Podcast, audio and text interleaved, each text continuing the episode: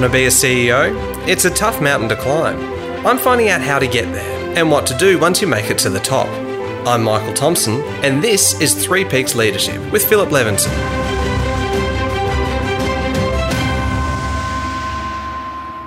Philip Levinson is a CEO, he's a CEO mentor, and the author of Three Peaks Leadership How to Make It as a CEO and Beyond. Lev, welcome to the Three Peaks Leadership Podcast. Thank you for that introduction, Michael. Well, I think first of all, we need to make one thing very clear. This is not just for CEOs or people who want to be CEOs, is it? This is really a podcast that aims to teach anyone who's in business or anyone who aspires to, to a leadership role a few tips and tricks. It does. And it was interesting. This morning, I was just having a meeting with somebody and I was describing the book and the, the idea behind it. And they said, this is very appropriate because right now we're getting people who are setting up businesses, startup founders who are being thrown into the role of leadership, mostly unprepared. And the idea behind Three Peaks Leadership is to help people from startup leaders to CEOs of public companies to mum and dad shop owners. It's really to get some ideas behind what it takes to take responsibility and provide leadership. So just a, a bit of background on you, first of all. So over 35 years 35 plus years, perhaps. You've done a lot of things. You've had an awful lot of experience and it's ranged pretty broadly from law degree into real estate and then the financial services industry. Uh, and then on the side, you're also a naval officer as well, in case that wasn't enough. On your business career, first of all, how would you rate your success? Scale of one to 10. Well, Ralph Waldo Emerson came up with the definition of success that, that I really like. Uh, it doesn't have a numerical value attached to it, but it was to laugh often and much and to win the respect of intelligent people and to leave the world a better place, whether by garden patch, healthy child or redeemed social condition. So I think success is measured by what you've left behind. And if, if what you've left behind is a successful business that is continuing to do what you aspired for it when you took the role and then from having moved on, then uh, there's a couple of examples of businesses that I was fortunate to start that are doing very well. And uh, I would see that as a, as a real measure of, of success. So essentially, you really need to leave a, a business in better shape than it was when you found it. absolutely. So let's cast your, your mind back and we're, we're going to be jumping around a little bit here. I want you to picture your, your first day as a CEO. So you, you got the job, something that you'd probably been aiming for for a while. You're there, you're in your suit, you're ready to go. What was the first thing you did on that first day? Well, it was actually um, what I did a few weeks before my first day, which mm. uh, had the impact. So when I was offered the job, I went to inspect the offices yeah. as part of my due diligence, and I found that the CEO's office was down a long corridor, past the printer, past all the boxes of old annual reports, right in a dark and dingy corner. Yeah. And I thought this isn't going to work. This isn't going to work because it's a horrible place to sit, but also it's not going to work because I can't see what's going on and people can't see me. So I issued my first edict, which of course was, as we'll talk later, was a terrible mistake. Yeah. And I said, I'd like to sit on the floor. Uh, there was absolute chaos. The head of human relations came to me and said, boss, you can't do that. You're disrespecting the hierarchy. Head of compliance said you can't do that because we'll listen to your telephone calls. And then the head of facilities who actually nailed it said, uh, you can't do that because we haven't got any space. Okay. So after lots of toing and froing, I find my, found myself sitting almost on a plinth in the middle of the floor, surrounded by a jungle of pot plants so that I couldn't see them and they couldn't see me. It's like a little CEO oasis. It was. In the middle of the office. Yeah. Absolutely. So the How first did thing I did, down? yeah. So the first thing I did was got rid of the pot plants mm-hmm. and got people to come close around, but it set the tone. Yeah. Before we get stuck in, I've got a copy of your book here. Great. Uh, Three Peaks Leadership, How to Make It as a CEO and Beyond. Why did you write it? What prompted you to write a book? You've obviously had a very successful career. You probably could have just sat back and had a bit of a break for a while. Writing a book's a pretty big task. It was.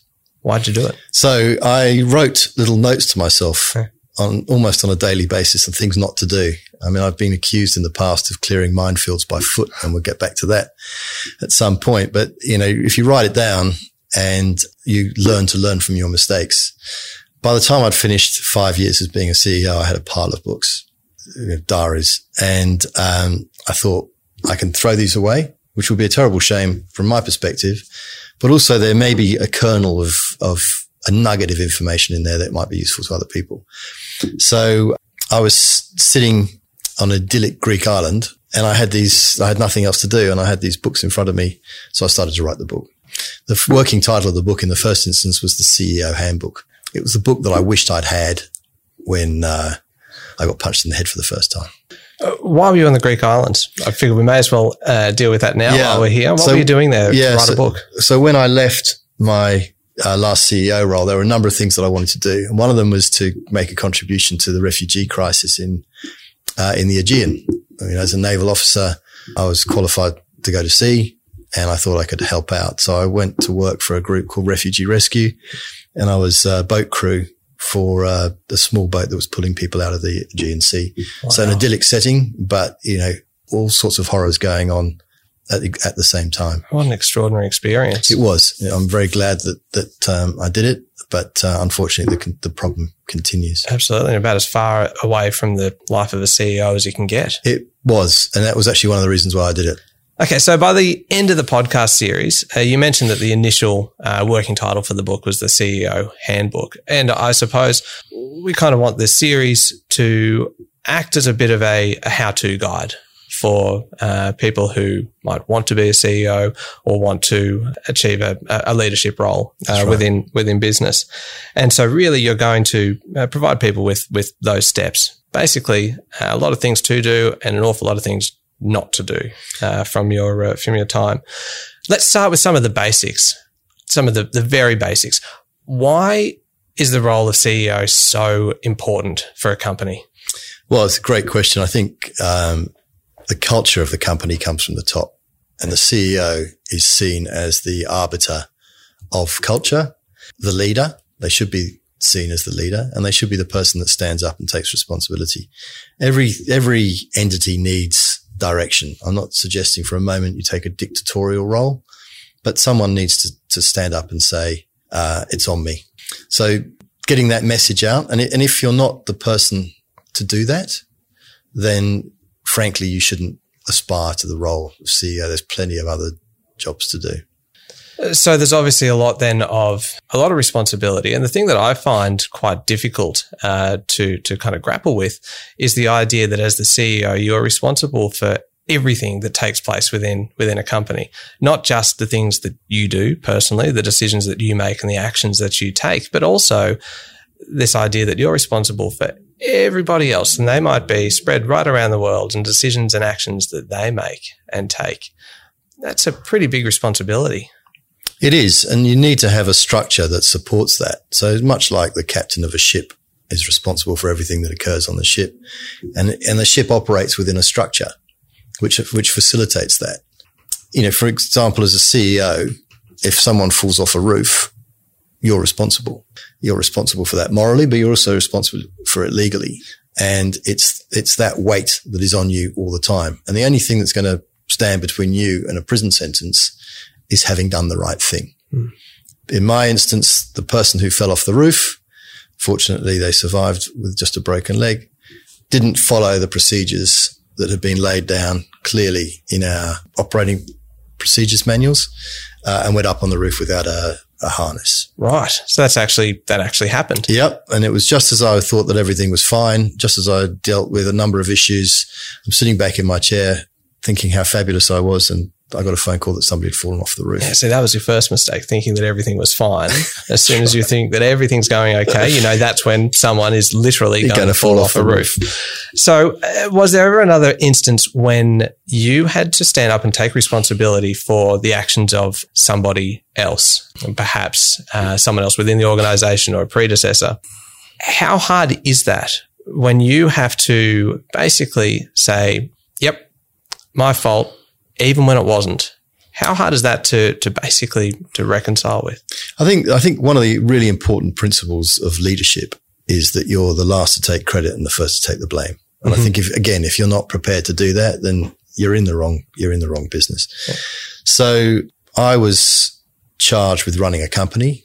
The company owned a series of assets. Some of the assets, the majority of the assets had been bought before I joined the company.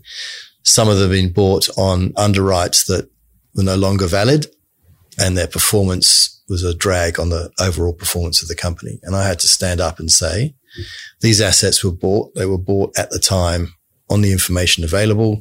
They have not performed as they were supposed to. And this is where we are today.